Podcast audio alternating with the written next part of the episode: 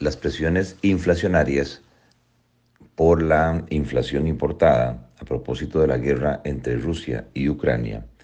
están haciendo que la inflación en Costa Rica empiece a subir de manera importante para que a mayo la inflación interanual sea de 8.7% y además eh, alcanzando el, el nivel más alto de los últimos 13 años. Por otro lado, las expectativas de inflación de los agentes económicos se mantienen al alza y esperan que para este año la inflación se ubique en 6%. Esto a su vez ha ocasionado una mayor demanda de dólares, no solamente porque los precios de los bienes importados han subido, sino también porque las operadoras de pensiones, buscando mejores rentabilidades eh, y diversificación de portafolios, han sacado más de 3 mil millones de dólares en dos eh, años. Esta situación lo que ocasiona es que el Banco Central de Costa Rica el día de ayer, como ya se veía venir, toman varios acuerdos relevantes. Uno es subir la tasa de política monetaria, que es la tasa a la cual el Banco Central está dispuesto a prestarle a los bancos eh, comerciales de 4% a 5.5%.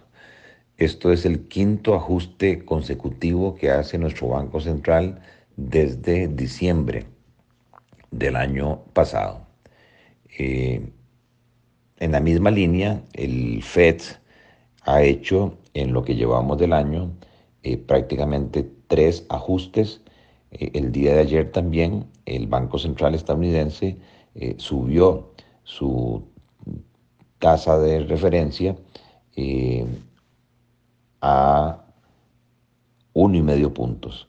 es decir, un incremento de 0.75 para ubicar esa tasa de, interés en 1.58. En lo que llevamos del año, el Fed ha hecho tres ajustes eh, consecutivos por un total de 1,5%. A la hora de comparar las tasas equivalentes, se observa que el ajuste de las tasas en colones eh, en Costa Rica es mucho más fuerte que aquella que mantiene un nivel neutral de eh,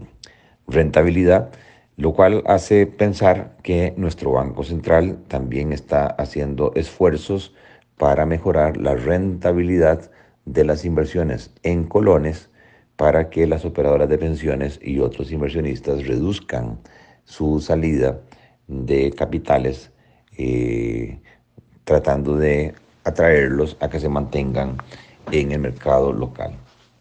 La otra medida importante que el Banco Central anunció es un aumento del encaje mínimo legal en colones del 12% al 15% en dos tractos iguales, eh, quincenales, para que durante el mes de julio eh, se logre llegar a este encaje del 15%. El encaje mínimo legal es un porcentaje de los depósitos eh, de los bancos que por ley se tiene que mantener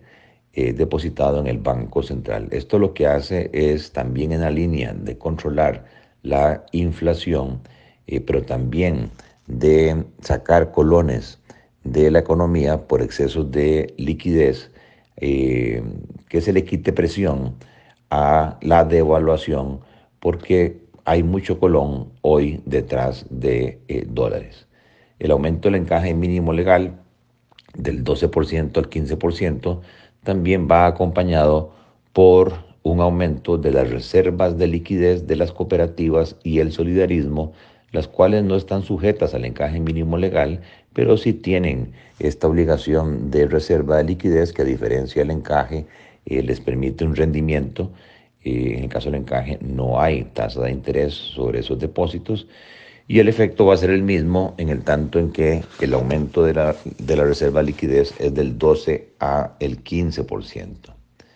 Todas estas medidas hacen eh, prever en consecuencia de que eh, van a haber menos colones en la, economía, eh, las tasas de interés en colones, tanto por el efecto del encaje mínimo legal como por la subida de la tasa de política monetaria, van a ir subiendo gradualmente conforme el, mecanismo de transmisión llegue al mercado, más o menos en los próximos seis meses, y eso lo que va a hacer es que se encarezca el acceso al crédito y que las personas que tienen deudas con el sistema financiero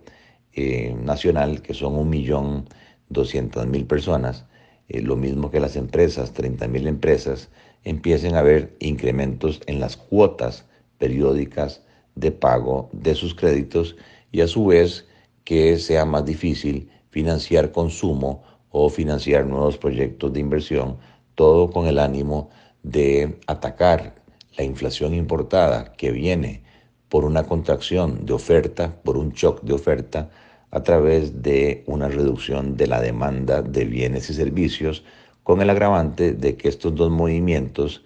eh, son contradictorios en cuanto al efecto de precios, un shock de oferta sube los precios, una contracción de demanda baja los precios. Aquí el Banco Central lo que busca es que el efecto eh, sea neto hacia la baja, hacia el control de la inflación, pero el problema es que esos dos movimientos contrarios de oferta y demanda sí son idénticos en cuanto a que generan efectos recesivos en la economía, es decir, que es de esperar que incluso la tasa de crecimiento del Producto Interno Bruto que se había bajado del 3.9 al 3.4, eh, muy pronto también el Banco Central tenga que revisarla hacia la baja.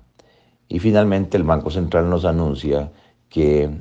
eh, para lo que resta del año 2022 y para el 2023 es muy posible que el nivel de inflación se mantenga fuera de las metas de inflación del rango del 2% piso, 4% techo,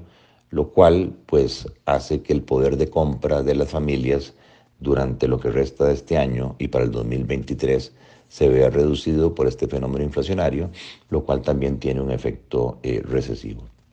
Lamentablemente la situación internacional está haciendo que haya efectos económicos negativos y si bien es cierto no visualizo un tema de recesión, sí es obvio que estaríamos yendo a un menor crecimiento económico, eventualmente a una estanflación mundial, estancamiento con aumento de precios y eso pues lamentablemente va a ocasionar también mayores niveles de desempleo.